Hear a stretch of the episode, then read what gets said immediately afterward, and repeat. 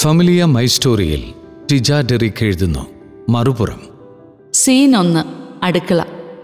കല്യാണം കഴിഞ്ഞ് ഞങ്ങൾ ആദ്യമായി ഒറ്റയ്ക്ക് താമസം തുടങ്ങിയ സമയം. ഒരു ദിവസം വൈകുന്നേരം ഭക്ഷണം ഉണ്ടാക്കിക്കൊണ്ടിരുന്ന ഞാൻ ഇടയ്ക്ക് ഹാളിലേക്ക് എത്തി നോക്കിയപ്പോൾ കണ്ടത് സുഖമായി ടി വി കണ്ടുകൊണ്ടിരിക്കുന്ന അച്ചാച്ചനെ. ഞാൻ ഭർത്താവിനെ അങ്ങനെയാ വിളിക്കുന്നത്.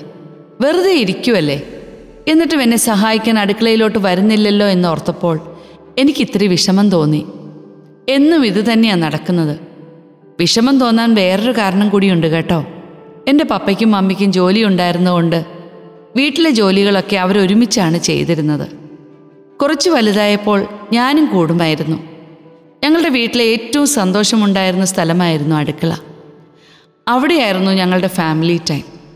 കല്യാണം കഴിഞ്ഞ് ഇവിടെ എത്തിയപ്പോൾ എന്റെ സന്തോഷമായിരുന്ന സ്ഥലം ഏറ്റവും ബോറിംഗ് സ്ഥലമായി മാറി. അതുകൊണ്ടും കൂടിയാണ് വിഷമം വന്നത്. പിന്നെ ജീവിതം തുടങ്ങുമ്പോൾ സ്നേഹം ദീർഘക്ഷമയുള്ളതാണല്ലോ. അതുകൊണ്ട് സാധാരണ വിട്ടുകളയാൻ ശ്രമിക്കും. പക്ഷേ അപ്പോഴേക്കും ക്ഷമയുടെ ദൈർഘ്യം കുറഞ്ഞു തുടങ്ങിയിരുന്നുവെന്ന് തോന്നുന്നു. അന്ന് വന്ന വിഷമം പെട്ടെന്ന് പോയില്ല. സീൻ രണ്ട് ഡൈനിങ് ടേബിൾ. എല്ലാ വിഷമവും കടിച്ചമർത്തി ഭക്ഷണം വിളമ്പി വെച്ച് ഞങ്ങൾ രണ്ടുപേരും കഴിക്കാനിരുന്നു. അപ്പോഴും സ്വന്തം ലോകത്ത് ഹാപ്പിയായിരുന്നു ഭക്ഷണം കഴിക്കുന്ന അച്ചാച്ചനെ കണ്ടപ്പോൾ എന്റെ കൺട്രോൾ പോയി. അതുവരെ അടക്കി പിടിച്ചു വെച്ചിരുന്ന ദേഷ്യവും സങ്കടവും ഒക്കെ കണ്ണുനീർ ചാലുകളായി ഒലിച്ചിറങ്ങി. ഒന്നും മനസ്സിലാകാതെ അച്ചാച്ചൻ ഞെട്ടി. കാരണം അന്വേഷിച്ചപ്പോൾ ഞാൻ പറഞ്ഞു ഇത്രയും നേരം ഞാൻ അടുക്കളയിൽ ഒറ്റയ്ക്ക് കഷ്ടപ്പെട്ടിട്ടും ഒന്ന് വന്ന് നോക്കാൻ പോലും തോന്നിയില്ലല്ലോ. ഒന്നും ചെയ്യണ്ട. വെറുതെ ഒന്ന് കൂടെ നിന്നാൽ മതിയായിരുന്നു. അതിനന്ന് അച്ചാച്ചൻ പറഞ്ഞ മറുപടി എന്നെ ശരിക്കും ഞെട്ടിച്ചു കളഞ്ഞു. നീ ഒരു തവണയെങ്കിലും എന്നെ ഒന്ന് വിളിച്ചിരുന്നെങ്കിൽ ഞാനും കൂടുമായിരുന്നല്ലോ. അപ്പോഴാണ് ഞാനത് ഓർത്തത്. ശരിയാണല്ലോ. ഞാൻ ഒരു തവണ പോലും ഒന്ന് സഹായിക്കുമോ എന്ന് ചോദിച്ചിട്ടില്ല. ഇവിടെ പ്രശ്നമായത് എന്റെ മുൻധാരണയായിരുന്നു. പുരുഷന്മാർക്ക് അടുക്കളയിൽ പ്രവേശനമില്ല എന്നൊരു അലിഖിത നിയമം നമ്മുടെ സമൂഹത്തിലുള്ളതുകൊണ്ടും ഭാര്യയെ സഹായിക്കുന്നത് പലരും ഒരു കുറച്ചിലായി കാണുന്നത് കൊണ്ടുമായിരിക്കാം എനിക്കങ്ങനെ ഒരു മുൻധാരണ വന്നത്. ഇനിയും വിഷമിക്കുന്നതിന് മുൻപ് ഒന്ന് സംസാരിച്ചിരുന്നെങ്കിൽ ഈ ബുദ്ധിമുട്ടൊക്കെ ഒഴിവാക്കാമായിരുന്നു. നമ്മൾ തിരിച്ചറിയുന്നില്ലെങ്കിലും നമുക്ക് പല കാര്യങ്ങളെക്കുറിച്ചും ആളുകളെക്കുറിച്ചുമൊക്കെ ഒത്തിരി മുൻധാരണകളുണ്ട്.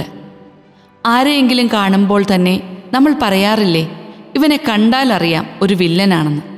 അല്ലെങ്കിൽ ഒരു സ്ഥലപ്പേര് കേൾക്കുമ്പോൾ ആ നാട്ടുകാരൊക്കെ പ്രശ്നക്കാരാണെന്നൊക്കെ.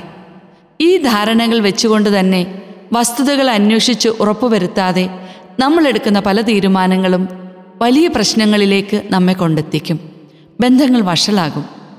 നമ്മൾ വിളിച്ചിട്ട് ആരെങ്കിലും ഫോൺ എടുത്തില്ലെങ്കിൽ നമ്മൾ ആഗ്രഹിക്കുന്നത് പോലെ ആരെങ്കിലും സംസാരിച്ചില്ലെങ്കിൽ പ്രതികരിച്ചില്ലെങ്കിൽ നമ്മൾ ആദ്യം ഊഹിക്കേണ്ടത് അവർക്ക് നമ്മളോടെന്തോ ഇഷ്ടക്കേടുണ്ട് എന്നാണ്. അതിനെന്തെങ്കിലും ഒരു കാരണവും നമ്മുടെ മനസ്സ് കണ്ടുപിടിച്ചു തരും. പിന്നെ അവരോടൊരു അകൽച്ച തോന്നും. അവർ ഏത് സാഹചര്യത്തിൽ ആയിരിക്കുമെന്ന് നമ്മൾ ചിന്തിക്കാറേയില്ല.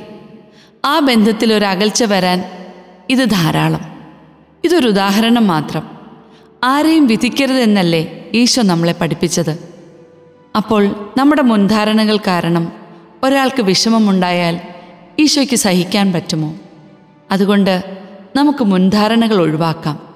ബന്ധങ്ങൾ കൂടുതൽ ദൃഢതരമാക്കാം.